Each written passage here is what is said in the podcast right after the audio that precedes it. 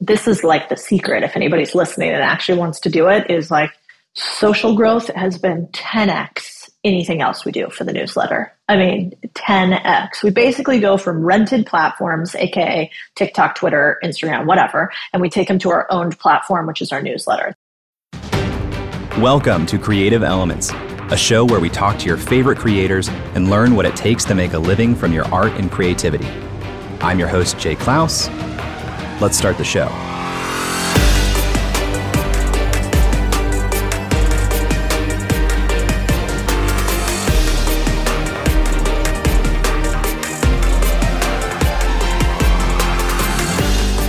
Hello, my friend. Welcome back to another episode of Creative Elements. This is a really great episode this week that digs into the weeds of social media content strategy and process, and I can't wait for you to hear it.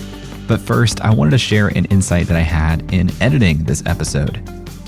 Last week, I mentioned that I've been working hard to create a home studio that makes recording incredible looking video easy. Well, I'm proud to say that it's all set up. It looks great, it sounds great, I'm super proud of it. I even have some smart outlets that let me turn on things with voice commands.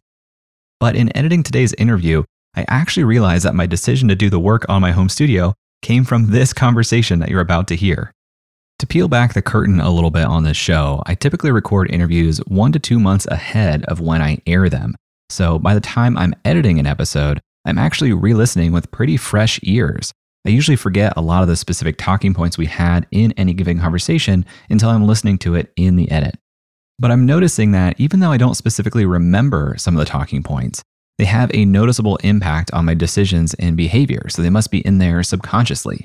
There's a point in this conversation with Codie, today's guest, where she talks about how she built her home studio to lower the friction involved with the creative process.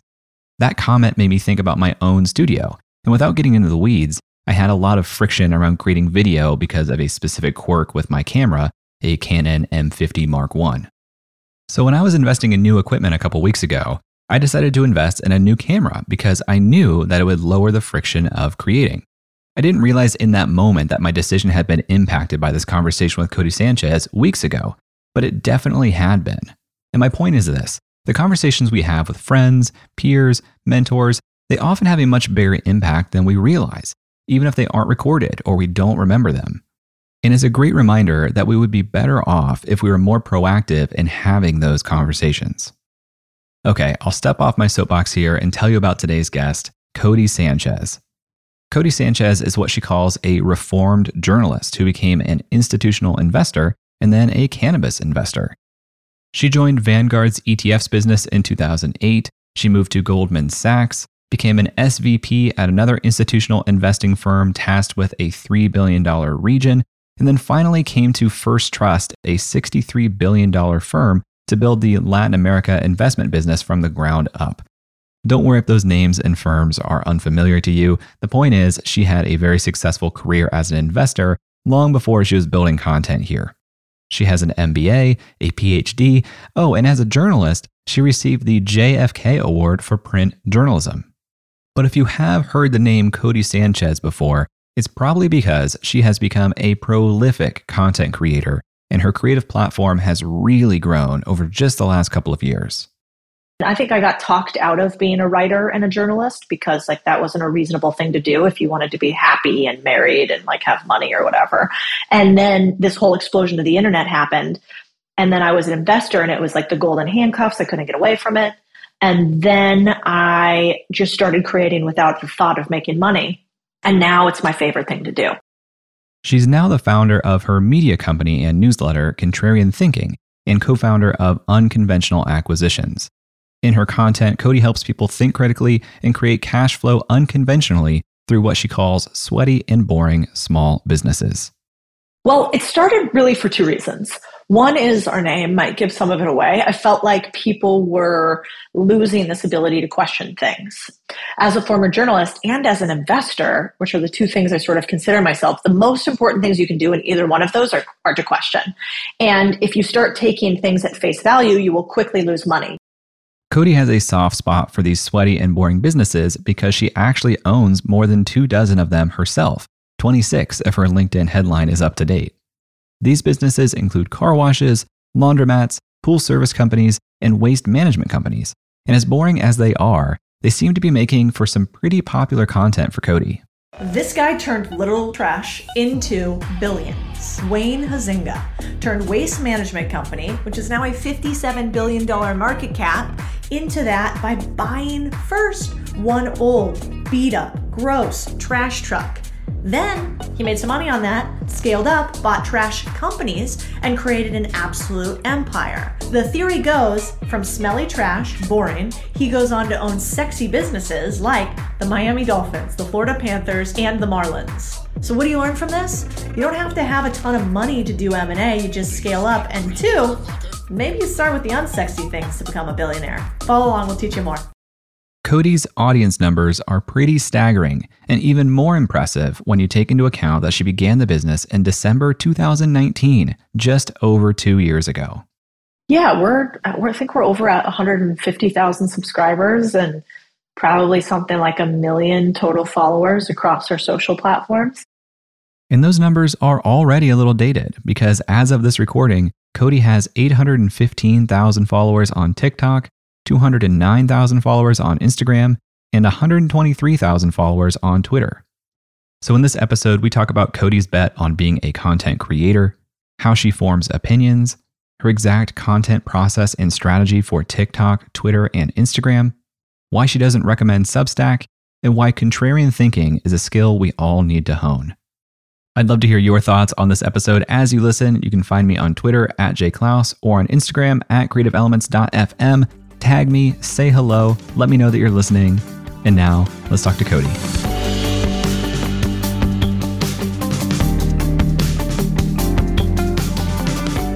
you know, there's this interesting thing in investing, which is um, Nicholas Nassim Taleb talks about as well, skin in the game. And basically, what it means is that most people hold opinions for societal reasons, for you know, moving forward within a corporate sphere, for moving forward, let's say, in a societal sphere, like other people think like this. If I don't think like this, I could have negative repercussions. And because most people hold opinions for those reasons, they don't have skin in the game if those opinions end up being wrong or sideways. Now, if you're an investor, if I hold an opinion and my opinion is wrong, I will have a negative feedback cycle of losing money. And so my opinion that is wrong, I cannot hold for very long and be very good at what I do for a living. And the same thing is true typically, you know, in my realm of thinking for what a journalist is supposed to be which is, you know, if you ask the wrong questions and you have an opinion and it's wrong, you're supposed to be fact checked and, you know, or fired, really. Um, that would be fraudulent. And so that's why we started contrarian thinking. I was like, we're losing this ability to question. Nobody's doing it. And it might be the single most important thing to our progression as humans. And also if we want to make money. And I think financial freedom leads to all freedom. And so that's why I started it. So we can all think together and get rich together. Interesting. Well, most people wouldn't say that starting a newsletter is the fastest way to making a living or making money. And obviously, you know, as an investor, you probably had a ton of options for how you could be spending your time to turn money into more money. So, are you saying that the newsletter itself came from a place of almost being mission oriented, that you wanted to really help people think differently? Yeah, I mean, I'm not saying I'm Mother Teresa over here, uh, you know, but like, uh, yeah, I mean, I started it because I wanted to do it. And I think everybody has that. You have like that thing inside of you that you can't shut up for the want of everybody in your family wishing that you'd stop talking about it. And, you know, I think we push that down and we cram it in there. And then, you know, we focus on material things because that's cool for everybody else, or we focus on the job because that does the bank account building. And, and I just had this thing inside of me, which like wouldn't shut up and I wouldn't shut up about it. And typically, that tells me that I have to do something with it. Otherwise, it just keeps cycling back. And so, yeah, so my, you know, it was mission driven, yes, because I think it's important, but also because I loved this topic and I knew, you know, you know all about media. If you are going to be consistent in anything, it's going to be because you are interested in it. It's very hard to feign interest and then have consistency with something you're not into. Yeah, totally. Were you not writing as much in your investment life as you were as a journalist? Did you miss that? Yeah, you know what actually pissed me off is uh, is this a therapy session or is this a podcast? I'm confused. Um, but uh, I remember I was at an investment firm at the time, and I was a partner, so you know I can kind of do what I want to do in a lot of different ways because I was one of the, the main people there. But I had to write these investor updates and these quarterly investment reviews for like, why did I invest in this? You know, why did I make this decision? Whatever. And I'm cool with that. I think you should have transparency and accountability. But what I didn't like is they started to tell me how to write and my style. And they were like, they sent me, oh God, I can't remember. It must have been like something annoying, like Berkshire Hathaway's, you know, thing. And they're like, this is how we want you to write it. Or like Ray Dalio. It, actually, Berkshire's is pretty good. It was like Ray Dalio. It was very cut and dry and boring. And I was like, no, no, I'm just, I'm not going to do that. And like, you know, insert F word. If you want to do it, go, go write it yourself. Oh, you can't because you're not a very good writer. That's right. So that's why you come to me is because I'm a good writer. And so I had that like little rebellious 12 year old inside me that was like telling the man to go pound sand. And so at that moment, I was like, okay, I'm gonna have to fight with them every single time about this same thing, or I'm just gonna, I need my outlet somewhere else. And it's not gonna be this. And I've already created these constraints for me here. So I'm gonna do this thing over here. And so it started while I was working like 60 hours in private equity, just because, like you said, I wanted to do the thing and nobody would let me do the thing. Are you one of these people who thinks by writing, or do you think about your opinions, form the opinion, and then write the opinion? Mm, that's a good question. I think it's actually a mix. I don't know about you, but every time I start writing, I usually start reading. So I'll start like, unless I like run around and I'm like, brilliant idea, everybody shut up, got to write it down right now. I will usually be like, I want to get into the flow because I, I, think, I can't remember who it says, but it's like creativity is basically bogus and like inspiration's bogus and you just have to create inspiration for yourself. And so I make myself write every single day. And now it's a joy that I get to write. It used to be I make myself write. But when I'm in that, hey, it's my writing time, I'll pick up a great book, you know, that I love and I'll start by reading somebody's words that I think are better than mine. And then that will spur a bunch of thoughts. And then I'll have topics sort of figured out and I'll take their like beautifully written words into topics that I kind of want to go, and then rabbit holes ensue. But when I'm thinking about something intensely, yes, like my one of my partners in one of my businesses, unconventional acquisitions, Ryan, he likes to talk through ideas, and I want to kill him. I'm like, I this is it does nothing for me. you got to find a, a girlfriend or something to talk about your ideas with because I, if we're actually going to brainstorm, I need quiet and like a pen and a candle. I love that. You've mentioned the word opinions here a couple times and asking questions. I would love to understand in your day to day life how you actively keep that front of mind. And the reason I'm asking that is I find myself just often opting out of having opinions at all. Like most of the time, mm-hmm. I just mm-hmm. don't have an opinion on, on anything until someone says, What's your opinion on this? And then I start processing, like, okay, if you're going to ask me for my opinion, I guess I better start thinking about it. So I'm curious if you have a different way of approaching the world to force yourself to take a stance on things. I there's this um, saying that I've always liked, which is that you should always have a competition of ideas going on in your head, and that goes back to that old adage of you know strong opinions loosely held, right? And so I have a lot of opinions, but I don't die on the sword for them. I'm very, I mean, just today there was a contentious issue that we saw in a news outlet. Well, well I'll say.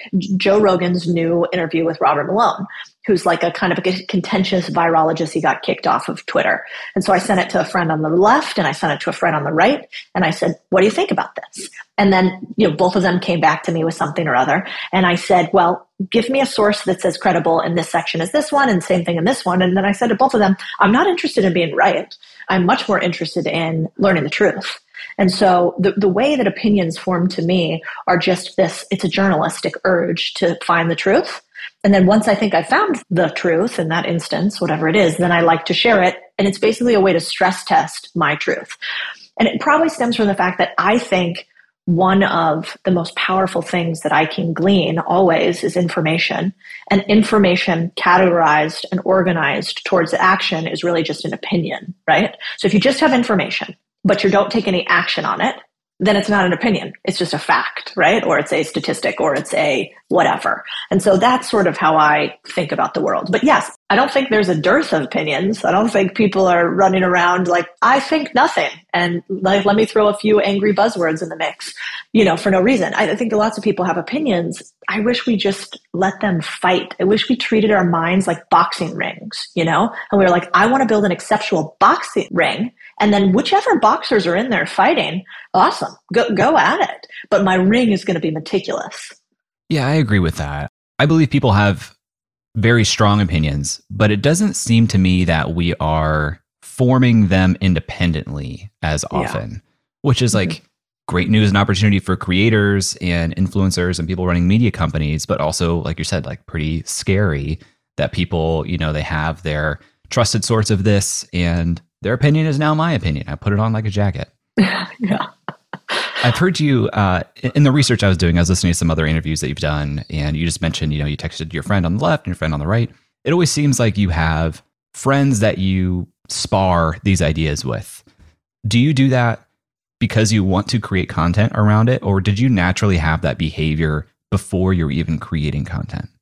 Yeah, I think that's been a natural. You know, when I was younger, my parents had four chairs in our living room, and a lot of people circle around the dining table perhaps is where like your family hung out or maybe in front of the tv watching football. Everybody usually has a familial nucleus that's physical. And ours were these four armchairs my brother myself my mom and my dad. And we what we would do for hours which we kind of joke about now is we would just talk about things. I, I like this i know that's a ridiculous idea. I like this one. What do you think about that one? And so that sort of came naturally to me. And i am hugely uninterested in talking about people like oh did you see she did this and this don't care you know like, oh, the weather, so uninterested. And so what instead intrigues me is this search for for knowledge and truth. I had no idea other people would be interested in it. I, like honestly, people are like, "What's your content strategy?" And I'm like, "Well, I've tried to do the avatar thing, right? Like this is who I serve, and then I've tried to do the, you know, here are like demographics and whatever. And then I, what I always end up doing is just creating the stuff that I think is interesting. Usually, the stuff that I think is interesting, people will think is interesting. And the second I try to copy somebody else or I try to do something because it's trending or whatever, it's, it's embarrassing. It totally flops. So yes, I think I've always had that. But I think everybody has that. And, it, and the problem with most of us, why we can't create content like that, is because what do we do? We mouth off every time, telling everybody else our opinions instead of shutting up and listening to your landscaper. This is ridiculous. People won't be able to see this on the podcast. Like, look at this ridiculous thing. So this is. This looks like a Freddy Krueger situation. it's like a like a like a Wolverine. It's a legitimate Wolverine like three pronged metal thing that you like hold in between your three fingers. Like you would not want to come into my office right now. We'd have a lot of questions. And the reason I have this ridiculous thing is that uh, I befriended our landscaper who's been working for us. We're redoing our backyard, and his name's Maverick, and he only has one tooth in the front. It kind of wiggles when he talks, and he's all tattooed up. And we've gotten to know each other, and he uses this in the yard. And so he's this really kind of scary looking guy with a huge knife, and he gave it to me. And the reason why is because I shot, he doesn't know anything about me, but I sit down and like hear his stories. So I think a lot of people think about how to create content from your ideas, and my best conf- content is often not my own ideas.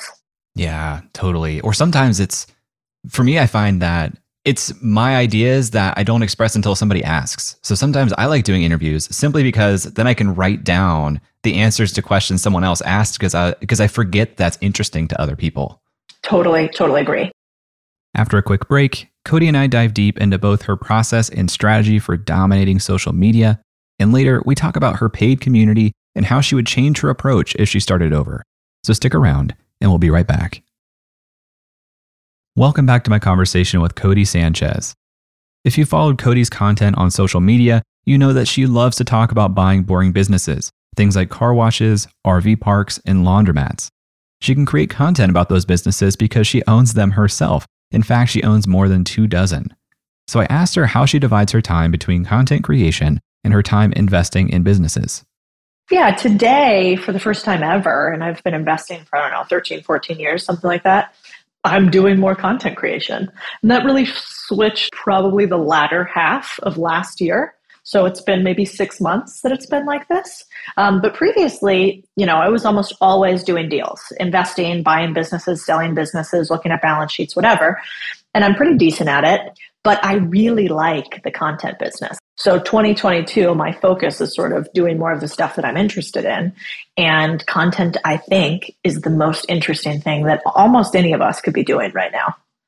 Why is that? Well, it's uh, it goes back to Naval. I think was the first one who talked about this, but the four forms of leverage. So basically, he gives three forms. I add the fourth. So he says, which I find to be historically correct.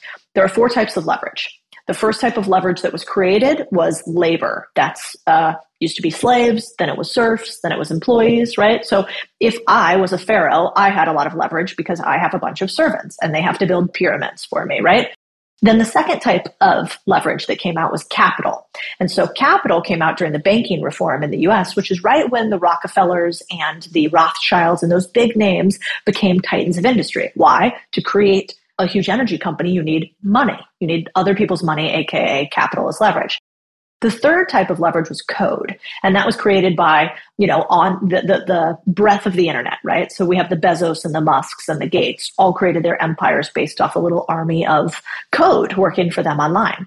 And then the most recent type of leverage, I think, is audience. And audience is essentially a different type of employee. It's like people working for you for free, platforms working for you for free. And so as a financial sort of person or investor by trade, I'm always interested in the lever points. How do I do less work but have more input, right? How do I take less risk but get a higher return? And so that right now is, is content, in my opinion. And anytime you have a new form of leverage, the, you know, to the the first go the spoils. And so I think now is the time to double down on it. I love those. Thank you for sharing those four pillars. Totally agree with adding audience in there. Part of me thinks, well, that probably existed when Hearst was doing newspapers. You know, like audience isn't completely new. Do you think we're in a notably different time with audience as a leverage point? Yeah, I think um, so. Audience existed before, but I still think it wasn't the main pillar. It wasn't so. Even when Hearst and and you could say like you go all the way back to the you know the Gutenberg press, right? I think the the difference today is that that was still such a political game right? So you had to actually have distribution rights that were allocated inside of cities. It was a capital intensive game. And today you don't have to have any of that. It's like democratized in the same way that yeah. you had code pre the internet, right? You had like hard wiring of code that you could do in varying types of super large computers, but it wasn't so democratized. And today I'm not sure it's ever been so democratized. And maybe they'll just continue to. But that would be the difference. Means of creation have gotten a lot cheaper. Means of creation, absolutely, and the means of distribution. You know, it would be very hard previously. I mean, could you imagine a newspaper going quote unquote viral and having millions of views within a weekend? Like that would be really tough. They'd have to distribute the actual newspaper to millions of people. Well, part of the reason I, I got really excited to talk to you is because you started contrarian thinking beginning of 2020 and I marked an interview that you did with Nick Loper on the Side Hustle Show. And that was about eight months in, and you had gone from zero to 55,000 subscribers and about $50,000 in revenue. Then you talked to Nathan Barry in March of 2021, around 102,000 subscribers. Which is wild. When you say that, I kind of forgot we we did that. I guess we should we should take a pause sometimes and reflect. It is wild, and you know, to to reflect back some of the other things that maybe listeners don't know: 103,000 followers on Twitter, 64,000 on Instagram, 527,000 followers, 527,000 followers on TikTok. How much do those platforms feed the growth of the newsletter? And is that the central point that you're trying to move people towards? Yeah. I mean, this is like the secret. If anybody's listening and actually wants to do it, is like social growth has been 10x anything else we do for the newsletter. I mean, 10x. We basically go from rented platforms, aka TikTok, Twitter, Instagram, whatever, and we take them to our owned platform, which is our newsletter. It's the only platform that we can own outright, right? Where I can control the distribution. Nobody can say the algorithm changed in X and Y and Z. Theoretically, Google could, I guess, kind of mess with it. So that's been the entire growth strategy, at least for the past like nine months or something since we focused on it. Pre that, it was it was tough. You know, I was like putting LinkedIn messages into message group and trying to get Facebook groups to grow, etc. But right now, all social funnels to the newsletter. And the only way we monetize is through paid products and a community on the newsletter. And maybe someday we'll do ads and sponsorships, but man, I'm, I'm nervous about that because of the incentive alignment. And I want my customers to be my customers. I don't want to have a third party shadow figure as the main customer. So I'm, I'm messing with that a little bit right now. If I'm listening to this, I'm simultaneously encouraged that in 2022, there's still opportunity for me to build an email newsletter. and terrified because how can I, as a solo creator, also maintain TikTok, Instagram, Twitter? How would you encourage someone to think about that if they're getting started? Would you go on all three platforms? Would you prioritize one of them? So I have two minds on this. Well, first of all, for the first year and a couple months, I did it all by myself while working. So, like, one, I would say, yeah, do I work a lot? 100% admittedly. And, you know, do I think that I have maybe developed the skill and muscle perhaps more than most, that I just hammer out content. Yes, I do think that's a truth. That said, like we're not curing cancer here. This isn't rocket science. Like I'm not that smart. So I think it's totally doable for anybody. Maybe not this speed, but maybe. So I would say I started with, I had some, a little bit of a following on Instagram, like 10,000 or something. I don't even know. And so I find Instagram to be the hardest to grow by spades. Instagram's super hard. It's an established platform. I can't really figure out how to grow quickly on there.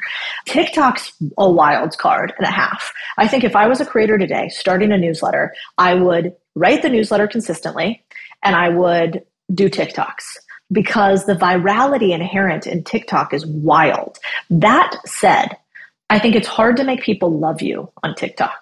In 30 seconds, you almost come off as like a little bit you know, it's like, hey, how did you make $10,000 in five minutes doing nothing? You know, and then it's like, oh, of course that went viral, but like, ah, you know. So I think for virality, TikTok's great. I think for making people love you, Twitter is is better. Uh, I think YouTube, that's a platform we're going to do this year. I'm the most interested in. The most like this. Podcasts too, but I think podcasts are hard to grow, so good for you.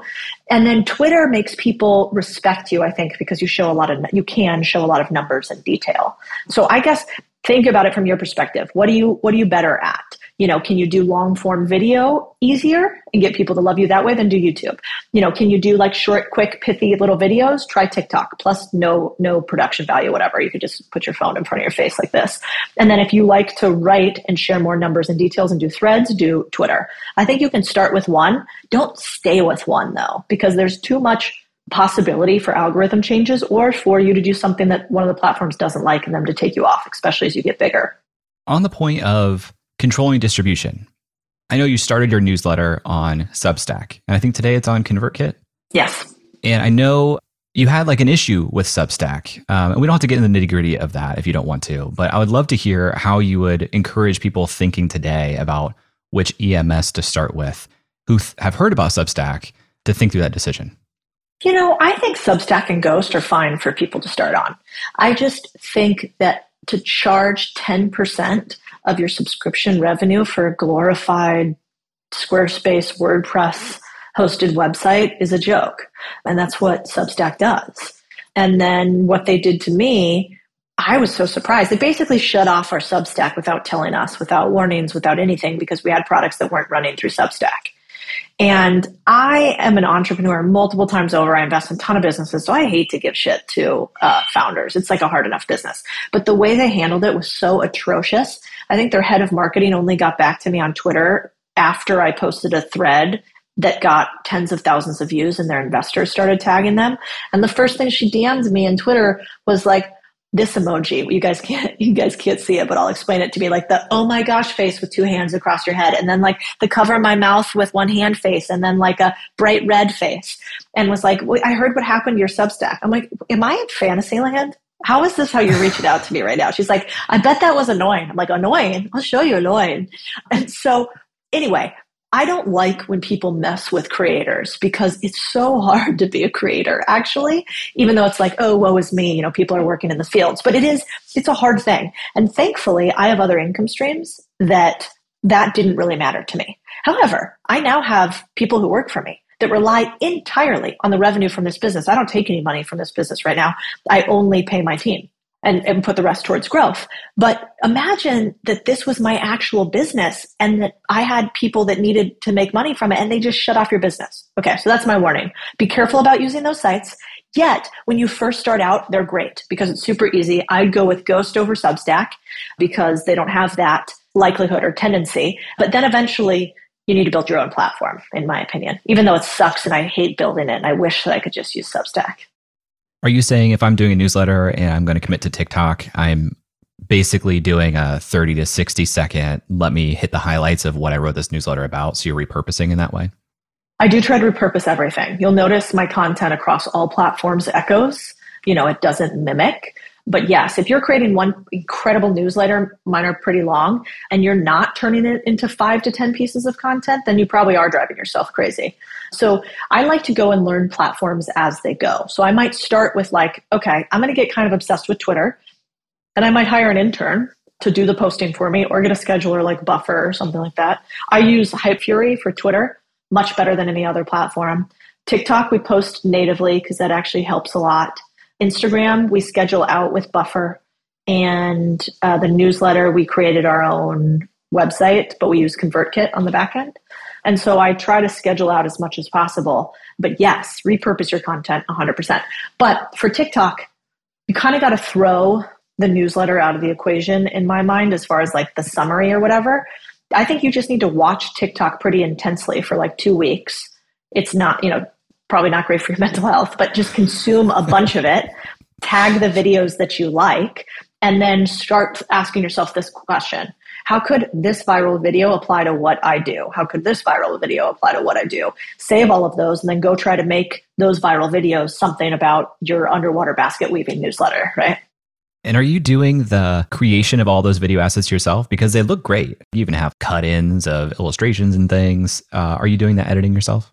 No, not now. No way. I would definitely not be able to keep up with that. But, you know, our team's super lean. And I think, you know, I'm probably the exception here. So, with about a million person audience across it, which really ballooned over the last, let's call it three months, not that many people do multiple platforms. So, you do not have to do it. Like Anthony Pompliano, he really dominates YouTube and Twitter. That's it. That's all he does. And YouTube's newer for him and Twitter he's been a killer at forever. So you can totally pick your platform. TikTok, I have pretty edited videos on there, but a lot of people just hold up their phone and edit in the app. It's just not I'm like a I'm 35, so I'm like slightly past the age where I'm pretty good at that kind of shit. So you're creating the asset and then uploading it to TikTok. So basically, what I do now for TikToks, that's I, I almost treat TikTok like YouTube. So we have a workflow. All of our workflows go in Notion.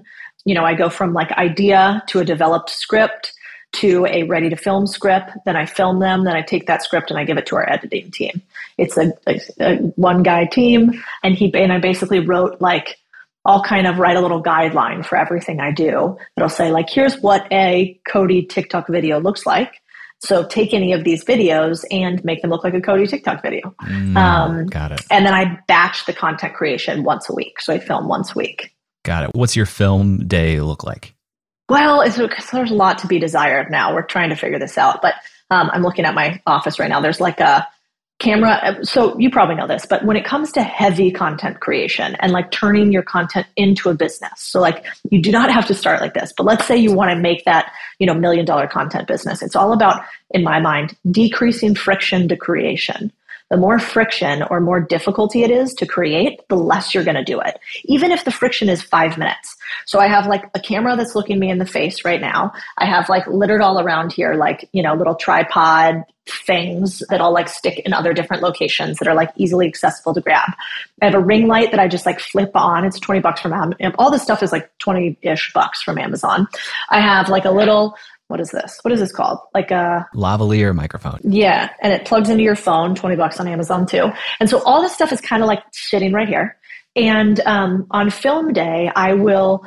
You know how you go to write a newsletter? I try to write same time every single week, and when inspiration hits, but same time every week. It's a job, and I do the same thing with scripts. So I'll have one day a week where I write a bunch of different scripts for TikTok and now YouTube, and I'll take those scripts and we'll hammer through them in a day. And I want to get more creative and do vlog style and stuff. So that'll happen going forward. But for right now, it's, you know, point and shoot and kind of execute. You're saying we when you say we hammer through them. Do you have somebody there helping you? Yes. When I film now, I have a videographer. His name's Samuel. He's awesome. And, the, you know, you don't have to start like a lot of my friends who are big creators, they don't have a set videographer. Again, I like to decrease time to friction, and video is not my most native tool.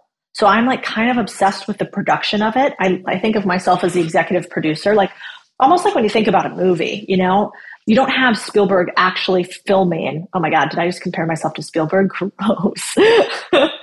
anyway, I love it. Um, I love it. You, you know, you don't have the the director sitting behind the camera all the time doing all the different things. They're kind of thinking at like a high level, they're storyboarding, whatever. And then you have the real specialist who's like, what if we then, you know, make yeah. it look like you're jumping out of the ocean? And so that I think is the difference. I love that. Thanks for going into the weeds with me here on some of this because even though this is, you know, several steps ahead of where probably the the average listener is at, I think it's good to know what you're aiming towards several steps down the road. And you know, we've covered a lot of the like how to get your first 100 people on here, which is super valuable, very very very necessary, but I like to go into the weeds, especially with someone who's done this so recently because you know, I had Tim Urban on the show and Tim's awesome. You know, he had a similar approach where he says, I write for a stadium full of Tims. I started to realize I was like, okay, my like weird interests, like a lot of people have those same interests. You know, this isn't, uh, and so th- this is like the beginning of me being like, okay, if I if I find something fascinating, I'm going to assume there's a stadium of Tims out there who are going to agree exactly. And I just started doing exactly what I wanted to write about, like what I was interested in, regardless of viral. Stop, stop thinking about going viral. Stop. And that was just trying to delight the current people that were there. And I was just trying to do that by following my own interests. But he hit Facebook in 2014 when Facebook was trying to push content. Like, we can't do that today. totally. I also don't trust people that are like, I just went viral on here. Like, I don't even know what happened. The video just got huge, and then my newsletter had millions of subscribers. The next thing you know, you know, it's I'm on Oprah. And so, you know, when there are people that say stuff like that, I'm like, no way. Like, you were in your basement hammering away at 2 a.m. in the morning, like the rest of us. So I think it's like good to be honest about the fact that if you want to be a content creator, it's a blast. I love what I do. But like, it is a job. That's why I share all this stuff because most of the people listening are never going to do any of this, even if I gave you the login to everything that I do. That's like a 1%, you know? Yeah. I've, I've thought about creating a series of courses on like, why not to create an online course? Why not to do a newsletter? Because I feel like if I can talk you out of doing it, you're welcome for saving you for the, the time of trying. Like you need to That's tell me funny. to pound sand. That's a good idea. You should you should do that. You should totally do that.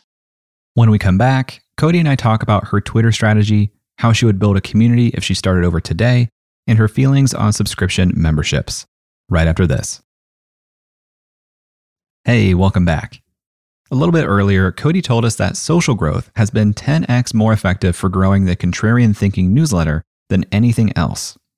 I wanted to get a little bit into the weeds here because it makes sense to build an audience on social media and then port them over to a platform that you actually own and can communicate with more reliably. But how does that porting happen? So I asked Codie how much intention she puts into calls to action from her social media posts to subscribe to the newsletter. On Instagram, we're pretty good at doing that. We do that quite a bit. Like it's in my little link up top. In the captions, they're talking about it quite a bit. It looks like something like maybe one out of three times, one out of five times, something like that, we tell people to go subscribe. You know, on Twitter, we probably post about it once every other day or something like that. Go subscribe, try to do it in a creative, cute way. And then on TikTok, pretty much every time, we're like, if you want more information, there's a free newsletter, the link in the bio. And you know, I try to think about it like a service. Since most of the stuff we do is free, like 99.9% of the stuff we do is free. It's not like I'm, you know, trying to hump them over to $10,000 products, you know. It's uh it's where the actual answers to their questions are. But maybe one other thing I'd just say is like do not feel bad about charging people for things. The entire reason like the media is so screwed up right now is because we have bad incentives because people thought they were getting free products and as we learned when a product is free, you are the product. And so uh, this one is hard for me. I st- like people will people are nasty on the internet and so they'll say things like, "Oh, this is a scammer, it's a course, another goo," you know, and I'm like you know, and I'm always asking myself, is that true? Is there any part of this that I'm posting to be contentious to get more people to buy our stuff. And we try i try to be really careful about that. And i don't think that, that that's true. I think in fact you should charge for things and it is in the best interest of the people because guess what? They'll ask for a refund if it's not good and that is what you should do. You should get a refund if something's not good instead of have to refund all the ideas that have been put into your head by people that just had bad biases due to advertising. So charge it for your product and whatever you think the price is that you're going to charge for your product, charge more. So good. Uh, I want to get to the paid newsletter here shortly, but before I get off of the topic of social media, how do you think about threads as part of your Twitter strategy? Is that core to your strategy? I see that you have a lot of them, but you also have a lot of single tweets. Yeah. Put in here. Well, single tweets are 100x easy. Maybe not 100. They're 10x. I, they're 20x probably easier. than Somewhere between 10 and 100x easier. yes, exactly. And not only that, but like I have a team that will help me think up ideas for tweets, and we're we kind of like I think about it a little bit like um like we try to be like you know how they talk about Saturday Night Live, like they get together in a room, they like eat a bunch of donuts and drink bad coffee and like throw stuff at each other and think about what's going on. That's what me and my team try to do. And so I try to do that with with tweets and stuff that we're doing. That's really easy to do with everything except threads. Threads to me are like an art form. And I have tried to have other team members write them, and it's a night, it never works out, even when I give them the whole thing. I haven't perfected that yet. And yet, I think threads are 95% of the way to grow on Twitter. Threads done well.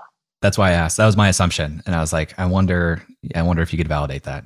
Yep. Yep. I'm, I'm even considering like getting rid of the one off tweets because they just don't do as well. But then you become like that person who just posts threads all the time. It's kind of annoying too. So I don't know. You said in the last three months things have really ballooned. I've had this assumption that there's some sort of audience escape velocity to where it starts to really self perpetuate. Do you believe that? Have you seen that? Or do you have any evidence to the contrary?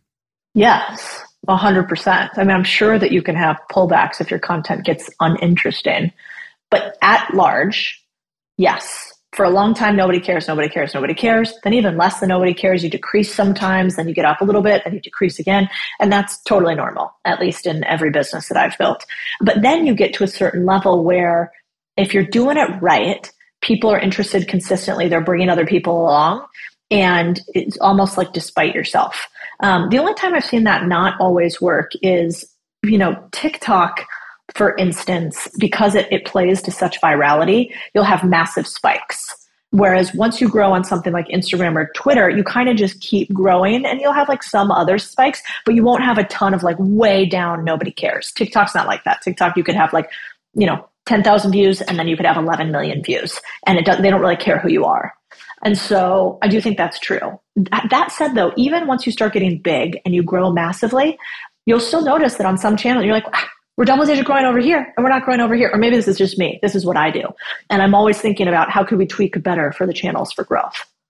On the topic of you shouldn't be afraid to charge for your stuff, you have a paid version of uh, the newsletter now, which isn't actually a paid version of the newsletter. It's actually a community and different types of content. I would love to talk about that decision, how you thought through it, and specifically pricing and, and the value proposition that you're making.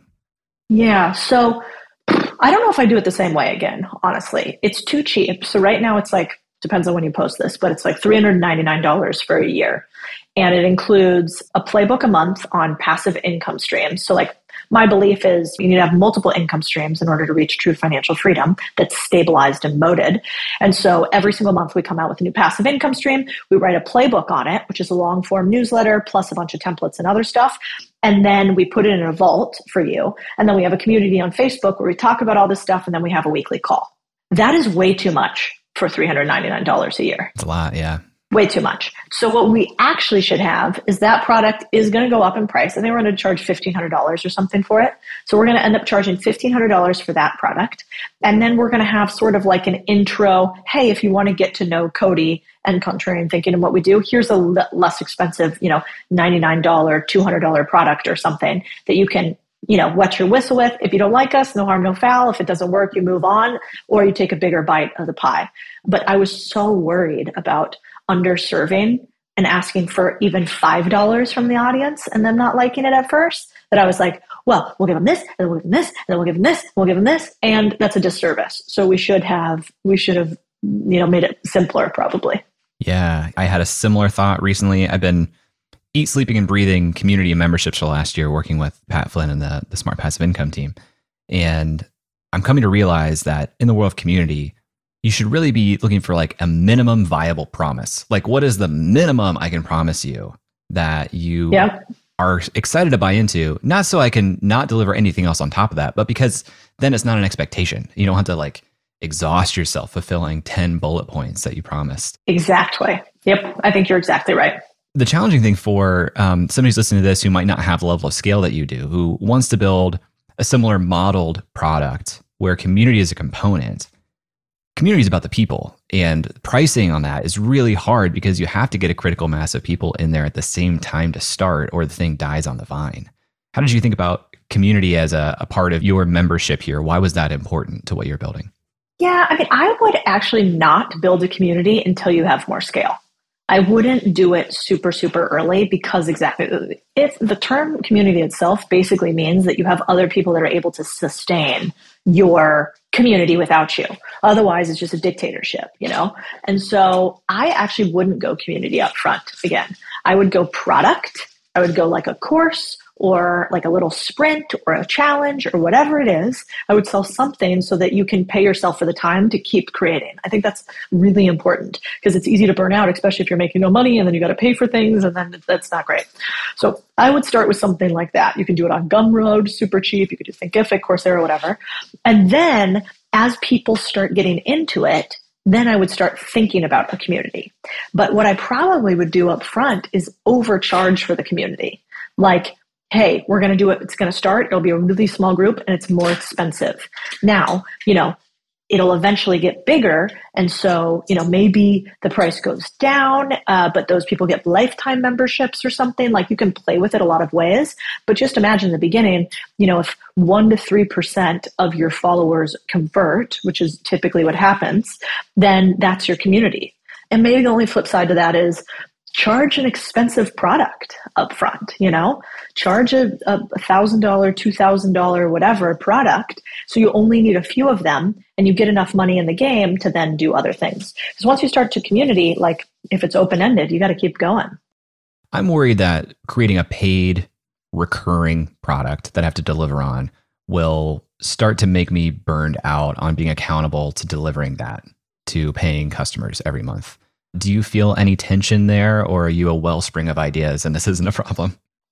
Well, I mean, I was an investment banker, so just like my pain tolerance for work is relatively high. I do think that's probably part of it. I don't mind working like an idiot all the time.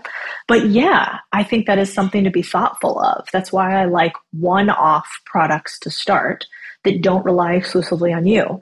Otherwise, you have to build a team. Like I know when I have a mastermind call that I do each week, and but I have a partner that's on that with me. So there's a lot of weeks where I'm not on that call because I need space and I need time to think about it. And then for the contrarian cash flow group that we have, there's four calls a month, so every other week too. But two of those I'm not on it. One of them's an interview that my other team member does, and one of them's a member spotlight. So like the members talking amongst themselves. And so I try to to build that into that so that I can keep giving them the best stuff as opposed to just the most stuff. Yeah. I guess it's not that different than being advertiser supported either though. It's actually probably harder to be advertiser supported because my advertisers don't care if I want to take next week off. They probably have zero forgiveness. Whereas the listeners, the fans would probably be like, yeah, you need a week off to take care of your puppy who's tearing the shit out of your hands. Like, do that, Jay. Uh, so I guess it's probably it's probably the smarter way anyway. yeah, I think so. And I think advertisers, you've always got to chase them, right? Theoretically, like, I mean, I would maybe do long term partnerships with people eventually that are really set, but I don't want to have to convince people like advertising all the time that they need to pay this certain amount for me. I would much rather build an audience that is naturally I'm convincing them to convert as opposed to it's almost like you're building a whole new audience and advertisers. That's kind of hard. So how are you thinking about the future? Because you strike me as somebody who loves to build new, explore new ideas. Now you have this machine that just to sustain it is a lot of input. So how are you thinking about the future of this business? Well, I'm pretty good about processes and operators. So one of the things about running as many businesses as I do is I, you know, I realize very quickly where I am not so good. And so I am, you know, with we have one business Unconventional Acquisitions, which is where we teach people to buy businesses. My partner Ryan runs that whole thing. I film some content for it. I show up to the weekly mastermind call because they're all really interesting humans and I get content ideas from it. And besides that, I don't do anything you know, I have a call with him a week. And so that's that business. Then contrarian thinking, the reason that I think it keeps working is like your friend Tim said, it's it's only what I care about doing. If I'm not interested in it, we're not doing it. And so, you know, compare that with like my other friend, Sam Parr, who built The Hustle. His business was probably easier to sell because his face wasn't associated with it at all. And yet he had a machine that he had to keep feeding with what the machine wanted. Whereas mine, I was like, I want to write this week on potato farming in Idaho, or I want to write on women's rights. I don't care. Like it's going to be what happens. And so those are two business models. You just get to pick your poison. So good yeah, go out and create and, you know, connect with me. And um, if, if there's something that you're creating, I want to hear about it. I always think it's really cool to see what this next level of leveragees will build.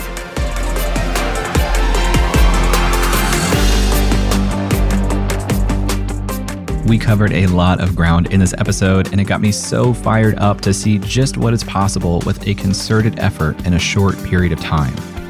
Codie's audience growth is so impressive and so aspirational, and she's only been building her creative platform for just over two years. But don't forget about the 15 years of real world investing experience that Codie had before she got into content creation. I know how attractive and alluring it is, the idea of building a massive audience, but massive audiences tune in because there's something very unique for them to hear. And those insights come from experience, which obviously Codie had in spades.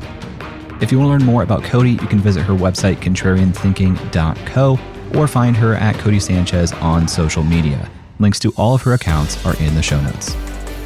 Thanks to Codie for being on the show. Thank you to Emily Clouse for making the artwork for this episode.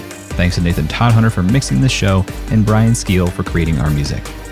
If you like this episode, you can tweet at jayclouse and let me know. And if you really want to say thank you, please do. Please do say thank you. Please leave a review on Apple Podcasts or Spotify. Thanks for listening, and I'll talk to you next week.